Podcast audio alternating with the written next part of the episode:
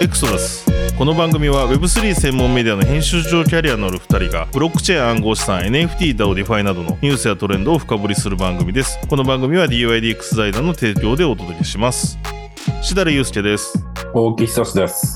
今回はですねエクストラ会としましてですねこの4月中旬ですかね ETHGlobal 東京という大きなイーサリアムのカンファレンスがありでその周辺でいろんなサイドイベントがありましたそれについてあですねりました。はい。僕と大木さんも行ってきましたので、ちょっとそのあたりのまあ感想だったりですね、そもそもうん Web3 とカンファレンスみたいな話をエクストラ会でできればと思っております。はい。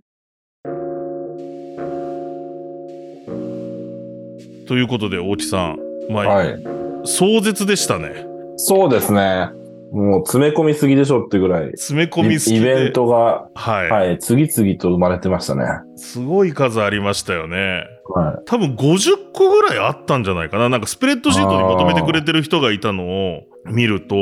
うんうん、うん。なん、かそのぐらいあったかなと。まあそのちょっとした遊びのパーティーとかも含めるとですね。うん。過去最大の盛り上がりなんじゃないですかね、これは。イベントウィークとし、ウィウィークというか、その、ウィークというか、その周辺で言うと、周辺。うん。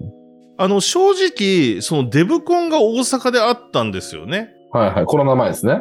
そうそうそう、コロナ前にあったんですけど、うんうんうん。その時よりサイドイベントはなんか多かったような気がするし、まあやっぱり東京であったっていううん東京だしね。そのメインイベントとしては、デブコン大阪は、まあいわゆるイーサレム財団がやるはいはい。エンジニアを集めた、まあ、会議なんですよね。会議、カンファレンスなんで、はい。その、もう10個ぐらいの会場で1時間ごとにいろんな人が会議したり話したりするっていうのうが、んうん。1週間ぐらい続くので、はい。まあ、規模としてはめちゃくちゃでかかったんですよね。メインイベントはでかいですね。めちゃくちゃでかい東京よりでかい。全然でかかった。なんですけど、で、その時も海外からかなりの人数が来てたんですけれども、うんうんうん。まあ、それと違って今回はイーサグローバル東京って、これ、運営が多分イーサグローバルがやっていて、うんまずファンデーションじゃないんですよね。うんうんうんうん、で、そこがやってるハッカソンイベントなんで、全然ちょっと趣向はまた違う。まあ、その、うんいわゆるセミナーみたいなのもあるんですけど、どっちかといえばハッカーたちが集まって、そうですね。やるというような形だったんですけど、ただ、まあ、その周辺に結局こう、お祭りが、の規模感で言うと、なんか実感値で言うとすごい盛り上がってたなって。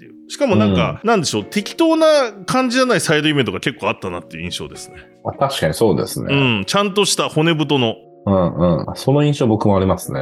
どうでした？大木さん、どこ行きました？そうです。僕は、まず、DAO 東京のスポンサーを DYDX 財団にしたのでね DAO 東京ですね。はい。はい。僕も行きましたね。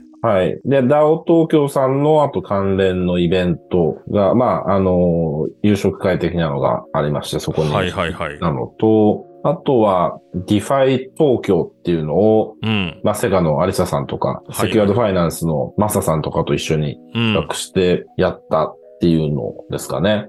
で、あとは、まあ、これプライベートイベントなんですけど、DYDX としても招待制のイベント、はいはいはい。取引所、インフルエンサー、メディア、バリデータ、マーケットメーカーなど、などなど、うん。これ2日間にわたってプライベートディナー会は行いました。なるほど。僕もその一日には、だから行かしてもらったんですね。そうですね、はい。そうですよね。はい、来ていただきましたね。はい。都内某所のおしゃれなところで。おしゃれなところでしたね。はい。ですね。で、 dYdX トレーディング社が来てたんですけど、イーサ東京に合わせて、うんまあ10人ぐらい来てたんですけど、うん。まあみんなすごく満足していましたし、うん。日本のインフルエンサーって、海外のインフルエンサーより、金に対するこだわりがあんまないような気がするとか、そういった感想も言ってました。へえ、面白い。はい。なるほど。なんか金の話しかしないらしいですね。海外のインフルエンサーって。なるほどね。はいで日本はちゃんと教育とか、はいはい、はい。コミュニティを育てるとかに、ちゃんと興味を持ってそうだとは言ってましたね。印象そういう印象があるとか言ってましたよ。面白い感想。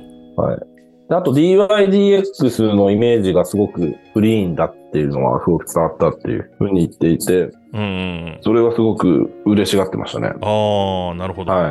はい。まあ、う今のところはそんな感じですかね。なるほど、なるほど、はいなるほど。うん。そうですね。僕も行ったのは、その被ってるのはやっぱ DAO 東京、フラクトンベンチャーズさんがやってた。これはでも、すごくいいイベントだったなと思ってて、ですね。久しぶりに海外カンファレンス行ったみたいな感じしましたね。そうですよね。ほとんど半分ぐらい外国人でしたよね、おそらく。半分以上だと思います。半分以上ですよね。うん。日本人見つける方が難しかった気がする。そうっすよね。あれって、ラオ界隈ではもうスーパースターばっかだと思いますね。来てた人たち。そうですよね。だから海外で普通にガンガン組まれてるようなメンバーでやってたので、あそうですね。うん。すごいっすよね。それが日本に来たっていう。うん。はい。フラクトンベンチャーズさんにどうやって集めたのって聞いたら、やっぱもう足で海外に行って、ねはいはいはい。ネットワーキングして、知り合い、知り合いになって仲良くなってよ呼ぶみたいな。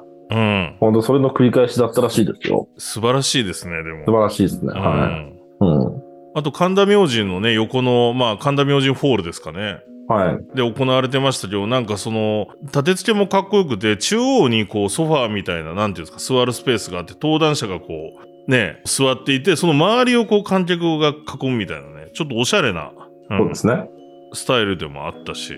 で、うまくそのカンファレンスの内容もちゃんと聞いてるし、ではいその外の、まあ、廊下みたいなところではすごいもうネットワーキングが行われてるし、みたいな。そうです。溢れてましたね。本当溢れてましたよね。はい。なんかそのバランス感も含めて良かったなっていう気がしますね。そうですね。やっぱりね、海外の方、ああいうこう、神社で、神社とか、まあ、風情のあるところでのカンファレンス開開催っていうのはすごく喜んでましたね。みんなすごいって言ってましたね。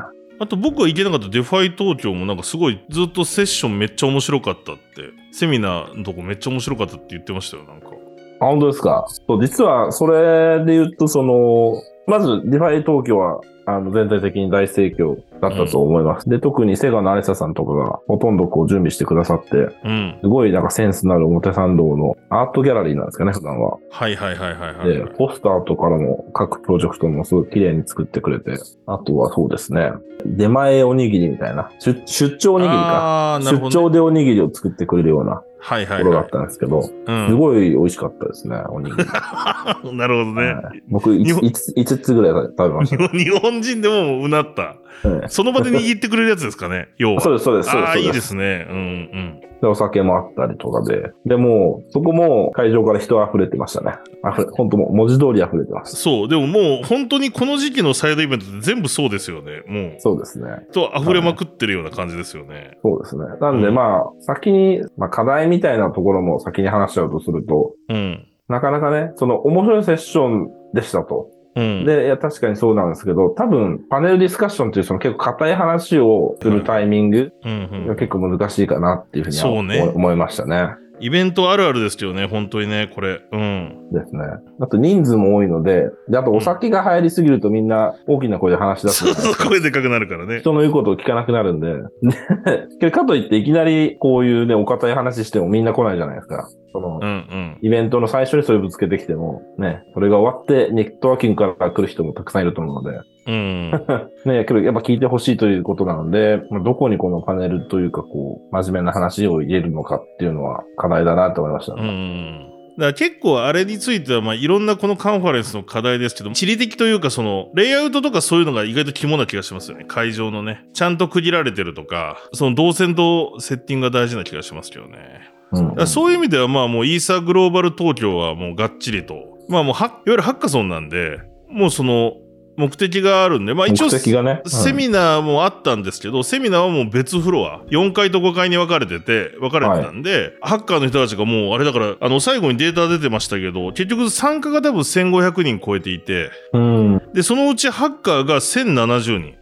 要はエンジニアですね、開発者が。59カ国。で、多分 Web3 初めてっていうか35%かな。っていう形でやってて、まあ僕も会場行きましたけど、まあもうなんでしょう、机にこう、開発してるエンジニアがザーッと座って、2フロアぐらいあったんですけど、はい。あの、スポンサーブースがあるところも開発者が座る机があったんで、まあもう本当に1000人ぐらいが2、3人でこうチーム組んで、はい。もうなんか配られるお菓子とかポテチとか食いながらずっと開発してたり寝てたりするみたいな。うん。で、その周りをこう、我々メディアとか、まあスポンサーとか、うん人が T シャツもらったりとか、なんかそういう ネットワーキングしてるみたいなはい。感じで、まあすごい盛り上がりでしたし、うん、なんか最後の、ちょっと別のイベントがあったんで僕途中前しか入れなかったんですけど、最後それで結局提出できたプロジェクトのうち11個のプロジェクトが選ばれて、はい。その11個はもうみんなその場でピッチして、みんなで見てたんですよ、エンディングで。うんうんううん、んだ日本人の人も結構チームもちろんあったし、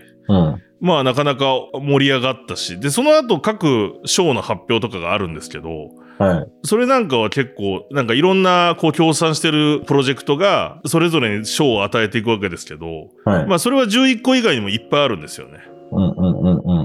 だからそれなんか画面上に表示した時もういろんなチームがうわーって歓声上がって、やったーみたいな。うーん。だから僕はそんな歓声上がる中なんかもう次の打ち合わせの登壇があったんで出てったんですけど、もうすごい、うんね、そこの熱気がなんかすごかったなと思って。うん。うすごくこういうのがまあ日本で行われたっていうのは有意義だったんじゃないかなっていう気がしますね。で、そうですよね。特にここ、最近その Web3 領域で頑張ろうって言って入ってきた人たちにとっては、やっぱりあのカルチャーショックみたいなの受けるとめっちゃいい機会だったかなみたいな。昔で言うそのやっぱりデブコンに行ってて僕、本当にうわーって思ったんですよね。これが世界でみんなやってる人たちなんだみたいなのを見れた。その雰囲気がまあ丸々あったので。多分あれ、れに参加した若い子たち、本当に高校生とかもいて、それこそ賞を取ってる人とかもいたんですけど、高校生、大学生、まあ20代若い子たちにめっちゃいい刺激になったんじゃないかなっていう気がする。いいですね。実は先ほどの DAO 東京でも、はい DYDX 財団が学生さんを招待してたんですよね。あ、そうなんですか。ほうほうほう。はい、We Create 3 Weekly っていう学生団体と、はいはい、ありますよね。うん、僕はいも挨拶しました。うん。はい、あと名古屋ブロックチェーンさんですね。はいはいはいはい。はい。で、名古屋ブロックチェーンさんは DYDX の、えーデリゲートですね。にもやってるんですけど、あ、そうなんだ。なるほどね。まあ、ただ、すごく喜んでくださってた感じで、あの、あんまりね、そこまでこう、DAO の世界中のスーパースターに会える機会はないですし、そそもそもあんなグローバルなイベントってめったに日本ではお目にかかれないと思うので、確かに。すごくなんか、なんかね、何かを感じて得ていただいたらすごくいいなっていうふうにいやーいいですね思いますね。はい。そうか、それも招待してたんですね。なるほど、ね。そうなんですよね。本当はスカラーシッププログラムみたいにして、はいはいはいももっとこう、10人、20人の規模で招待したかったんですけど、うん。まあ、それは、なんかあんま時間がなかったっていうことですね。できなかったんですが。あの、けど本当はそういうのをもっとやっていきたいんですよね。なるほどうね。ん。まあ、あとうちは DYDXDAO のトレジャリーっていうのがあるので、はい。そこでね、それこそイベントに、世界的な一大イベントに、うん。世界中の学生さんを誘うみたいな、スターラシッププログラムみたいなのが、はいはいはいはい。あの、ね、あの、ファンディングできると思うんですよね。うん。なんで、そういうの、そういったことってどんどんやっていきたいなっていうふうに思いますね。うん確かに。そうですね。その他、だから僕、あと言ったのはシフトベースがやってる、インキュベーション型ハッカソンの進捗トゥーアンっていうのがあるんですけど。そ、それのデモデープラスクラブイベントみたいなのがあったんですよ。ええそんなのあったんですね。そう。で、それを、あの、行ってきて、で、そこでも10 6個ぐらいかな、チームがデモ、デモを発表して、うんうんうん。で、なんか、僕とか、フラクトンのそれこそ、赤澤さんとか、モノバンドルの陽水さんとか。ああの、暗号屋の七九さんとかで、なんかちょっとそれにコメントしたりとかするのがあって、で、その後なんかみんなで踊るみたいなのがあったんですよ。それなんかもなんか、シフトベースもやっぱり日本のエンジニアコミュニティとしてものすごいなんかこう、エッジの尖った人集めてるんで、うんうんうんうん。いい世界観だったなと思ってますし、あとは Web3 ソーシャルハウス。これはくださいとか、おマスクはいネットワーク、クリフトベイビーさん、なーちゃんさんがやってるイベントですが、それにも登壇させていただいたりとか。行きたかったんですね、それ。寿司パーティーですよね。そう、寿司が、スシローの寿司がもうめっちゃくちゃあって、で、VIP には なんか握ってくれる寿司屋さんがいたんですよ、VIP ルームには。ええそうなんまあですね。そうそう。でも、両方とも美味しかったですね。うん。おお。レッドえ東京さんであって。あとそう、やっぱりその、こういう海外から人が来るようなイベントって、うん。あの、まあ、難しく考えない方がいいなって、その食はい物に関しては。あの、要はそのト、トレーディング者から10人だって言ったじゃないですか。で、大木さんがアテンドしてたんですか？ある意味、10人。いろいろ。アテンドしていましたね。うん何回か。うんで、ちょっと、まあ、失敗ほど大げさな話じゃないんですけど、失敗までは言ってないんですけど、一日ある日、その、解析料理連れてってたんですよ。おおいいじゃん、いいような気がしますよ。うん。だけどね、そういうのではない気がしましたね。求めてるのは彼らが。なるほど。ら寿司とラーメンなんですよ。言ってましたね。寿司、ラーメン、みんな食ってるって。寿司とラーメンなんですよ。毎日寿司とラーメンぐらいもうそれでいい感じなんですよ。ちょっとむ、もうちょっとその難しい、と特に若い外国人は、はいはいはい。こんな難しいの持ってっても、な、なんだこれってなっちゃうんですよ、まず。まあちょこちょこちょこちょこ出てくんな、みたでいな、。そう、ちょこちょこちょこちょこ出てきて、いちいち訳すのめんどくさいし、俺、俺も、俺もわかんないし。うわあ、出てきますよね。これなんだみたいな。うんあれはね、まあ、まあ、すごい、な、なんだろう、日本訪問数回目のベテランならいいと思います。はい、ああ、なるほどね。だけど初めて来るような人って、そんそんなね、レベル高いのいきなり言ってダメだったなっていう。でも僕もやっぱりハワイ行った時は、一食目やっぱりバーガー食うわけですよね。それと似てる感じ。そういうことですよね。そういうことです。そんな、ね、うん。ね、奥まで、そのい、いきなり深いところまで入んないじゃないですか、文化の。そうね。まずはそうやっぱりその国の、でもそれで言うとやっぱり寿司とラーメンなんだ。寿司とラーメンと、あと、まあ、和牛とかじゃないですか。ああ、まあそうね。焼き、あ焼肉も多かったですよ。焼肉もいいと思いますよ。うんだからね、わかりやすいのがいいと思いますね。うーん。うん。あ、とんかつも結構好きだと思いますね。あ、なるほどね。はい。うん。わかりやすい、確かに。はい。うんまあちょっと獣医師とかはね、とんかつとかは無理なんですけど。ああ、うんうん。まあそうか、それじゃラーメンもね、気をつけなきゃいけないんです。まあ確かに確かに。うんうんうん、僕も聞かれましたね。なんか、それこそイーサグローバル東京でご飯とかも出るじゃないですか。で、隣の海外の方にカレーがあったんで、カレー僕寄せたら、これは何の肉だって言われて。うん。で僕も食ってないから分かんないって答えをしましたけど、うんうんうん。ポークかビーフかチキンか、まあ全部可能性あるっていう。ありますね。そうなんですよね。なんで、はい。そうなんで、まあ、あの、ソーシャルハウスさすがだなって思って。そうですね。寿司パーティーめちゃくちゃ盛り上がったし、ちょうどまあ、イーサグローバルのクロージングの後にも集まって長い時間やってたんで、うんうんうん、まあ、二次会会場として、ものすごい広いじゃないですか。しかもレッド東京の中って。なるほど、広いですね。広いから、すごく、なんそう、か確、かに。みうん結構集まってたかもしれない。なんかこの数日間で、まあみんないろんなイベント行ってるから会えない人も多かったんですけど、うんうんうまあ日本人の人も含めていろいろ来てたなっていう感じ。ん。なるほどですね。なんか良かったです。す相対としてやっぱり楽しかったし良かったし、まあこれは、あの変な意味で言ってるわけじゃないんですけど、もともとからなんかやっぱりクリプトをコアでやってた人もなんかこう同窓会的に集まれたなと。その、うん。イーサグローバルを中心にしていろんなイベントでっていうのもあって。で、その後になんかこの NFT ブームとかいろんなトレンドが来たじゃないですか。はい。で、そこで多くの人が入ってきたんですけど、うん。なんか意外とそのあたりで増えた人っていうのにはあんまり合わない人も多かったなって印象で、もちろんいるんですけど、うんうんうん。でどっちかといえばやっぱりコアなブロックチェーンの思想だったり、その世界の一線で今その、それこそ DeFi とか ReFi とか、うん。L2 とか ZK とか、そういうのに興味ある人たちが集まってるんで、なんかそのここ2、3年で NFT とかを入り口に入ってきたけど、その先にあるブロックチェーンとかパブリックチェーン面白いよねとか、うん。それこそあの前回の放送でも言ったプライバシーとかそういうことのに魅力感じてる人たちがこう集まってきたみたいな。うんうんうんうん。だからすごいなんかこう、だからある意味そのスキャムとかがすごいいる感じではなかったし、うん。がなんか懐かしくもありましたね。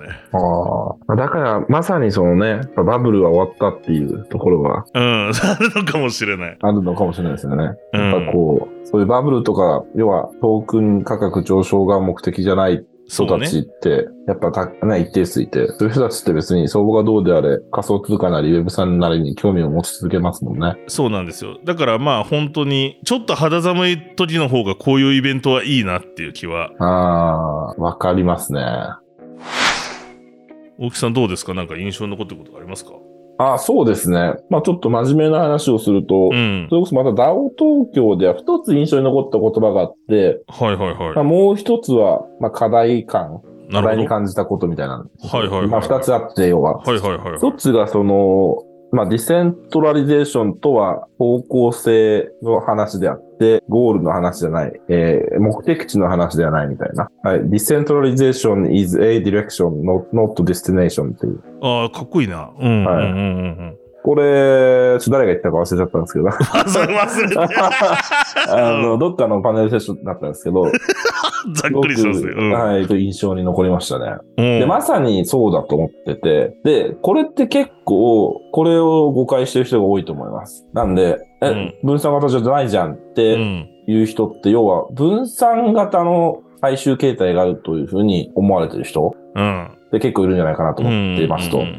けど、それって分散型って多分最終形態ないんじゃないかなっていう気は個人的にしていああ、て、なるほどね。常にこの中央集権的な要素との戦いになると思いますね。うん。で、いかにそこを分散型の方に持っていけるか、うんいかにそこを、あの、少し一歩でも一歩でも分散型の、今あるベストな形での分散型に持っていけるかっていうのが、せめぎ合いポイントだと思いますね。うんうんでこれもね、この間から話している、例えばアービトラムダウンの話とうん。か、はいはいはい。で、なんだっけ、鶏が先か卵が先かみたいな話とかありましたけど、やっぱ最初は、あの、リーダーによる中央的なプランニング、うん中央計画っていうのは必要なんですけど、うん。まあ、大事なのはそれをこう、 decentralization の方向性に持っていくっていうこと。で、それをこう、透明性を持って最初から正直に話すっていううん。ことであると。で、まあ、DYDX も今、完全分散型を目指してますけど、うん。まあ何が、また DYDX 大でも例えば残るし、トレーディング社もあ残るしとかわかんないですけど、そういった話でどういう役割で残ってるのかとか、うん。で最終的にはどうなるのかとか、うんそうそういったこう、DAO はじゃあ今の時点でどんくらいの権限持ってるのかっていうのは、こう、こうその方向性を示す、その、うん。向かう先は、ベクトルはディセントラリゼーションですと。ただ別にそこが、そこになんかゴールがある。この線を越えたら、じゃあ、分散型の安全地帯ですみたいなのは、ない、なるほどね。ないってことことだと思いますね。まあでも確かに、はい。どれだけ今国の状況とかがどうなってるかによって、うんうん。そのこれが分散化してるっていう、そのバランスも変わってくるし、これからも。うん、そうですね。必要な分散性みたいな。で、ゴールがぐちゃぐちゃになりがちですからね、こういうものってね。そうなんですよ、ね。なんか分散化の果てにカオスがあったら意味がないじゃないですか。多分、今を良くするためにみんなやってるんだとした場合、そうですね。もうめっちゃ分散したけど破綻しちゃったら意味がないから。うんうんうん。もうこの言葉重いですね、結構。うん。そうですよ。これ、僕もちょっとたくさん使おうかなって。しかも誰が言ったか覚えてないけど。このフレーズ。日本でもあんま聞かないんで、おーっていう。あれですよね、僕もちょっと理解できないところも、英語が分かんないところも多かったですけど、まあ、うんやっぱり一斉の人が集まって話してましたけど、結局 DAO に関してうん課題感ってやっぱりみんな持ってるものは同じだなっていうか、そうです、そうです。ね、まさにこれから作ろうとしてるもんなんだなっていうのはなんか感じられましたね、全体通して。あそうなんですよ。なんで、うなんか逆にやりがいがある領域な気がしますけどね。まだまだ何が正解か分からず、うん。みんなほんと手探りですね。ですよね。うん、手探りです。なんかその感じがね、ちょっとね、話聞いてると、なんかあありましたね。はい。でなんかその、DAO とかのマニアになってくると、なんかこれ、これは普通に飲み会で、なんかは半分冗談かわかんないですけど聞いたんですが、その、クラブで踊、踊みんな踊るじゃないですか、普通。はいはいはい。けど、ある、その、DAO のエキスパートの一人が、うんク。ラブでもその、プロポーザルを読んでるとか、そ そんぐらいハマるらしいですよ。クラブに行っても、あの誰かの提案内容を読んで、べ勉強するみたいな。もう、もはや勉強じゃないのかな。もう、中中毒なんですよ。中毒になってる。うんそんなレベルらしいですね。そのうん。なんかヤフージャパン開く開くのと同じ感覚でね、提案とか開けるようになるといいですよね。まあ確かにね、うん入り込んでますね、それは。そういうつわものもいるんで、いると。僕うん。もまだまだだなって思っちゃいました。そううんね。そこまで行ってないな、俺。そこまで言ったよね。踊ってるよね、普通に。はい、踊りますね。踊って、普通にお酒飲みますね。はなるほど。い。はい。うん。あとあれですか、課題感みたいなどんなとこでした？そうですね。あの、まあ、 Cosmos、えーメインの方の回でコスモスの話、コスモスの人が結構来てたと話したんですけど、はいはいはい。あの、まあ、具体的には Cosmostation とか、 Keplr とか、 B-Harvest とかっていう結構そのコスモス界では有名う。なんプロジェクトなたちなんですよね。はいはいはい。で、そこら辺って大体韓国拠点なんですよ。ほんほん。で、韓国コスモス熱いよっていうのは何回も聞かされて、なるほど。で、コミュニティもすごくしっかりあるし、うん。今度よ、韓国のコミュニティに来て、なんか AMA やろうよとかも言ってくれたし、すごいオープンでノリも良くてっていうふうに思思いましたと。で、せうんもうめちゃくちゃもう協力的。一緒にやろうよ。一緒にコーブランディング、コーマーケティングしようよっていう感じで、一緒にこう、コスモスの、まあもちろんブランディングもそうだけど、うん。まあそこにいる、例えばあの DYDX とか、うん。ああの、まあ、 Keplr とか、そういったところで、お互いのこう、ことを高め合っていこうよみたいな、そういう会話ができましたっていう感じで、まあ、それはすすごい良かったんですけど、うん。やっぱその、課題まあ、もちろん日本も韓国ほど盛り上がりたいとかそういった話もあるんですけど、はい。まずその、やっぱ思ったのが、その、このやっぱ DAO の話って、あの、やっぱアメリカ主導なんですよね。アメリカの方がプロフェッショナルな delegate が多いですし、なるほど。まあダ DAO の参加者ですね、が多いですし、はいはいはいはい。 Andreessen Horowitz もアメリカの VC で、で、彼らがそのトークンを委任する先ってアメリカの大学の Web3 団体だったりするんですよね。なるほどね。で、そういった動きってアジアとかヨーロッパではないですし、で、思ったのが、ここにこう粒で、その日本の私一人というか、まあ、わ日本のコミュニティでもいいですけど、そこに対してこう、つこう粒で漁っていくのって、結構やっぱ大変だなって思うんですよね。まずその会話の中に入るのは大変ですし、うんうん。あの、で、入ったとしても、彼らのルールの中でやるのってなんかね、難しいじゃないですか、いろいろ。うん、そうね。なんで思ったのは本当にこれ、韓国と一緒に対抗、せっかく韓国にコスモスデーがこんないるんだから、はいはいはい。韓国のコスモスかける DAO をやるとしたら、アジアとしてのプレゼンスっていうのをまず高めることが大事だなと。うん。で、アジア、まあ、すごいざっくりした言い方になりますけど、アジアのプレゼンスを高めて、じゃあその中でいろいろこうルール作りしていった方がやりやすくなると思うんですよ。日本の。参加者にとっても。なので、そういった意味で韓国のプレイヤーと組んでいくっていうのは、今後大事になるんじゃないかなっていうふうにうん。思いましたね。はい。韓国6月と9月に多分大きなイベントあると思いますけど、そういうところでも、いだよっていうふうに言ってくれたし、うん。ちなみに僕あんま韓国詳しくないんですけど、なんだろうな。なんか見、見か、見方っつったらおかしいですけど、やっぱり考え方近いと思うんですよ。近い。な、なんだかんだ言って近いと思うんですよ、彼らと地。理的にも近いし。ね、その、同じような芸能人知ってるし。でもでも本当にそうで、僕も、それもコロナ前か2018年ぐらいに、うん。忘れちゃったんですけど、何だったかなそれこそ CG とか、はい。ビタリクも登壇する大きなカンファレンスが韓国であったんですよ。うん。で、その時に結構クリプトコミュニティの人とか、とは韓国の人とも話しましたけど、めっちゃなんか通じるもんありましたし、うん。なんかに似てる、それこそサムスンとかが主導で頑張ってて、なんか WeWork でみんなでその前にピッチやったりとかしてたんですよね。韓国の WeWork で。で、うんだからなんか、その盛り上がり感も当時は似てた感じはするので、うんうんうん。うん前世は向こうのがちょっと有利ですけど、うんうんううんんうん、そう。おっしゃる通りな気がするな。そうなんですよね。そう。で、そこを、なんだろうな。まずアジアのプレゼンスを高めようということで、まあ、組んで、うん。で、もちろん、まあね、ライバル的なところあると思いますけど、まあけど、まずそこを持ってこないと、そもそもの米国主導のね、サークルというか、そういうネットワークに風穴、風穴開けられないんで、そこを開けるの大事だと思いますね。くしくもね、Web3 もやっぱり米国主導感出てきて、まあ規制とかあるからどうなるかわかんないけど、でも現状はそう見れますもんね。VC とかの入れ方で。うん。いやー、そうですね。あと、DAO のプロフェッショナル企業ですね。そのうん DAO グラントたくさん取ってくるところとか、それ DAO のトレジャリーの行き先ですね。は、アメリカ企業がお多いですよ。多いんだ、現状。なんで、まあ、まずは、ね、アジアのからなんかうるせえやつだからすげえいるな、みたいになったら、無視できなくなると思うんですよね。うん。そう。で、それ一人でやるより、やっぱ組んだ方が最初はいいんじゃないかな。いやだから BTS みたいな感じで乗り込むのが一番いいですね、本当に。ああ、そう思いますね。そういうことですよね。はい。なるほどね。うん。思いますね。なあ、でもそれは面白い見解かもしれない。まあ、うん台湾。で、その他まあ、東南アジアも含めて、まずアジア圏で。そうなんですよ。そっから声を上げられる、その、声を上げるっていうのは DAO のこう、ルール作りの方だと思いますね。まあいろいろと今過渡期で混沌としてるっていう状態なんで DAO って、もういろいろとまだ決めないといけないことがたくさんあるんですよね。うん。いや、それ全部米国主導が決められるのか、アジア勢もこう一石を投じるのかでは、確かに。全然今後が変わってくると思いますね。うん。はい。そう、今の、まあこういうふうな課題感をうんうん。考えて、シンクロの井村さんが昔話してた話を思い出しました。シンクロ。はい。あれ、シンクロの井村さんって？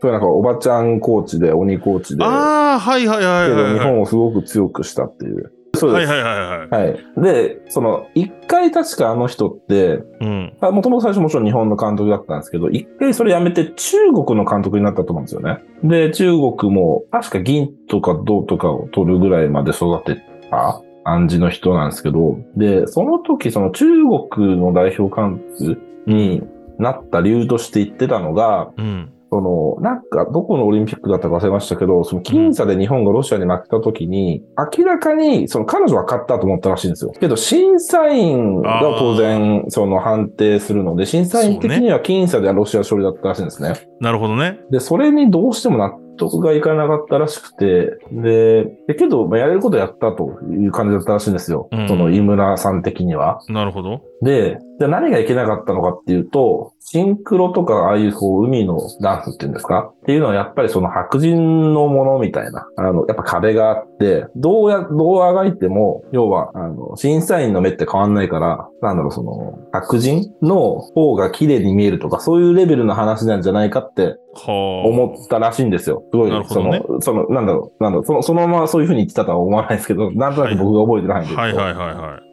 だから中国に行ったっていうのは、このアジア全体をまずレベル上げると。なるほど。で、アジアのシンクロナイズドのうん。認知を拡大して、あそういう、こうなんつうの、当たり前にする。アジア人も混じってるの。うん。感覚、シンクロ界の中で。うんそうすることで、審査員のもう多様性を許容するようになるっていうか、なるほど。そういうのもありだよね、みたいにすると。で、はいそれが間接的に日本に利するようになるっていうふうになるほど。考えたらしいんですよ。だからあえて、あ、だったらまず中国を育てて、でそれがゆくゆくは日本のためになるみたいなうん。話をしてたと記憶して、うん。あ、で、あ、なるほどって、ダオでもそうなんじゃないかな、みうたいな。ん。はいまあ、ダを広くクリプトっていう意味でもそうかもしれないですね。はでもしかしたらそのシンクロの世界僕も分かんないですけどあんまり、はいそのオリンピックシンクロっていうものよりはまだ比較的アジア圏は恵まれてるかもしれないのでい。うん。なのでそういう意味でもありかもしれないですね確かにうん。そうですね。そう、なんか、そう、そんな感じのことをふわっとこう思いましたね。なるほどねはいはいはい、はい。い、やーまあちょっとねいろいろ学びが多かったですねそうですね。うん。だけどやっぱおもてなしは、寿司とラーメン。そラーメンでとりあえずそれうんそうです。難しくそこはね、考えないで。なんか逆に大木さんの近くにいたそのメンバーの中で一番評判良かったのとかどっかだあったりするんですか？なんかここのラーメン屋がとかここの寿司がなんか一番評判良かったってああ、。どうだろうな。全部うまいっつってましたよ。なるほど。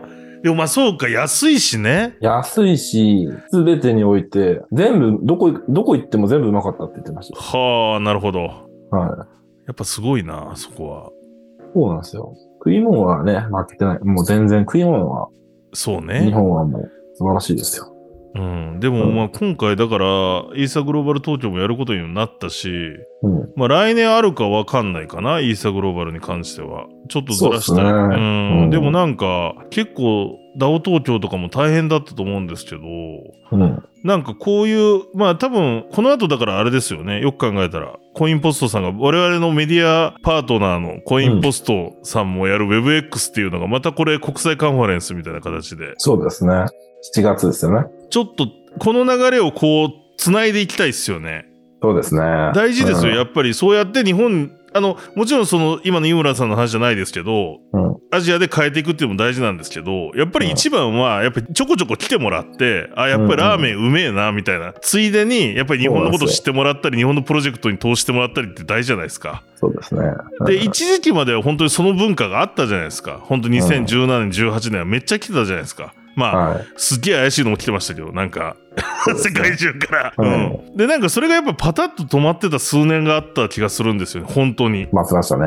で、去年の IVS 沖縄でちょっとだけ空いて、なんとなく。まあコロナもあったから。で、うんだからそうか、今年だから IVS 京都もあるし、ありますね。はで、その後コインポストの WebX もあるし、い。で、そのまた間にもブロックチェーンウィーク。あ、これ、これも我々がこうメディアパートナーをあありますね。する予定の、予定の。まだその後のあれは来てないですけど、だからこれから実は星さん、まあ多分5、6、7と続いていくと思うんですけど、はい。なんか一回このルーチン作れちゃうと、また来年もね、みたいな感じで、毎年やっぱりこういうのやるのめっちゃ大事だと思うし、そういうカレンダーでなんか世界って動いてたじゃないですか。うん。もう何月にコンセンサスがどこでとか、アメリカでとかみんな頭の中に入って年間動いてるから、そうですね。やっぱりこっからね、来年にかけてまたその認識をなんか戻せると日本もいいんだろうなっていう、そうですね。思いますね。そうで、それで、まあ、これもなんかオープンディスカッションだと思いますけど、はい。まあ今年はしょうがないにしても、その、うん。あとはもっと意図的にイベントを集中させるとかなんですかね。で今、4、5、6、7って散らばっちゃってる散らばっちゃってますよ感ね。じじゃないですか。なんで、まあ、日本って遠いんでほとんどの国から、そうね。うん。一回で全部終わらせたいと思うと思うんですよね。まあね、毎月来てたら 大変だよね。だから、そうね。そう、シンガポールも、ある。例えば年一回、トークン2049。トークン、うん。あれシンガポールってあれ1回ぐらいでしたっけ？1回か2回ぐらいかな。そうですね。3回も4回も5回もないですよね、確か。そなんで、う。だからそこもでもさっきの大木さんの話もつながるんですけど、うん韓国であれがある時に日本でもこれやってみたいな流れを多分作るのが大事じゃないですか、これってああ、大事だと思いますね。それいいかも。そういうことですよね。うん。で、向こうにしたらね、動動線線作ると両方行き来なんか別にしやすいから、韓よ国と日本でやるの、とまあシンガポールとか、まあでも韓国、日本はやりやすいですよね。だから、やりやすいと思います。商業的なイベントも多いから簡単じゃないですけど、うんうん。まず国内でもある程度集中させるっていう、まあ来年はなんかできそうじゃないですか。だからイーサグローバルが来年ないんだったら、もしかしたらわかんないですけど、これは適当なこと言ってますけど、DAO 東京と WebX が近いところでやるかもしれない。うん。うん。し、IBS もそこに重ねるよってことはあるかもしれないし。うん。うんそうですよね。で、それが韓国のイベントに近いみたいにしとくと、こう、うんアジア行くよね、ここでってなるから、うんうんうん。みたいな風にね、なっていけばいいですよね。なっていけばいいと思います。うん、いや、ちょっと先々はエクソダスサイドイベントをやりましょうよ、大木さん。やりたいですね。公開収録みたいな。いや、いいですね。いいちょですねっとまあ、日本人向けになっちゃうと思うんですけど、どうしても。はい。やりたいですね、それは。うんでも、うんうんそんな感じで気軽なサイドイベントもいっぱいみんな企画してるし、うん。なんかもしこれ聞いてる方でも、今まさに学生だったりとか、これから Web3 入るよって人たちとかも、あの、次そういうタイミング、まあ年内もまたいっぱいあるし、別に WebX さんも、この間鏡さんと話してたら、もうサイドイベントやってくださいよみたいな感じだったんで、7月にね、あの、WebX サイドですって言ってやって、まあコインポストにもちょっと告知手伝ってもらってとか、できる可能性あると思うんで、多分、勝手に言ってますけど、なんか、逆に今回のこの1、2週間に乗れなくても全然大丈夫というか、そうですね。うん。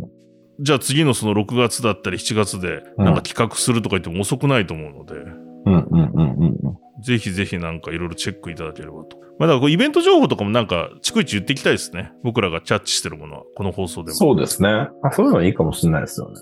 イベントは、うん。やっぱいいですよ。リアルのイベント。いいですよね。うん。で、なんかこの仕事をお互いしてると、あれ行きます？みたいな話で、え、あるんすか？みたいなことでいっぱい情報入ってくるじゃないですか。入ってきます。なんかイベントに行ったら次のイベントしてるみたいな感じになるので、はい。まあそこら辺もまたご紹介できればなっていう感じですね。はい。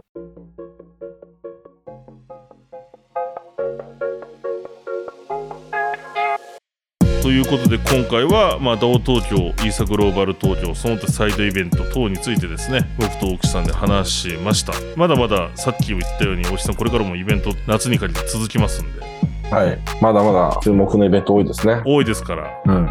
ぜひともまたそこでお会いできればと思いますし、やっぱりイベント来てる方にもエクサス聞いてますよって方いたりしたんで、嬉しいですね。嬉しいですよ。増はやしていきたいですね。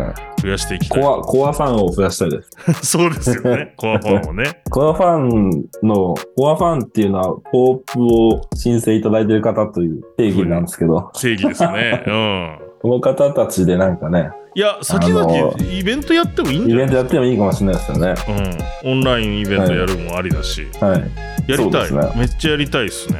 はい。なのでちょちょっと今回はエクストラ回だからポープは配布ないんですけど、うんうん。まだもしかしたら聞いてるタイミングによっては今週号は今週の本メインエピソードのポープはギリギリ間に合うかもしれないですし、うんうんまあ、毎毎週水曜日ぐらいに配信して金曜日の夜ぐらいまで締め切ってるんですけど、まあ、ら次回号からもいいんでぜひねポープゲットしてほしいですねもうエクソダスファミリーの証なんでそうですね。はい嬉しいですね。嬉しいですねはいはい。はい、ということで今回のエクストラ会はいろんなイベントの報告とあとまあちょっと最後の方はまあ DAO の重要な言葉みたいな話もあったりしましたが、うん。そういった僕らがイベントで感じたことなんかをご紹介してきました。はい。ではこの番組は DYDX さんの提供でお届けしました。ぜひとも感想などですねハッシュタグエクソダスとつけてですねツイートなり僕ら2人に DM などいただけたら嬉しいなと思っておりますはい。それではまたエクソダスでお会いしましょうさようならさよなら。この番組は一般的な情報提供のみを目的として配信しているものであり、いかなる暗号資産、有価証券等の取得を勧誘するものではありません。また、出演者による投資助言を目的としたものではありません。暗号資産投資にはリスクが伴います。投資を行う際はリスクを了承の上、ご自身の判断で行っていただくようお願い申し上げます。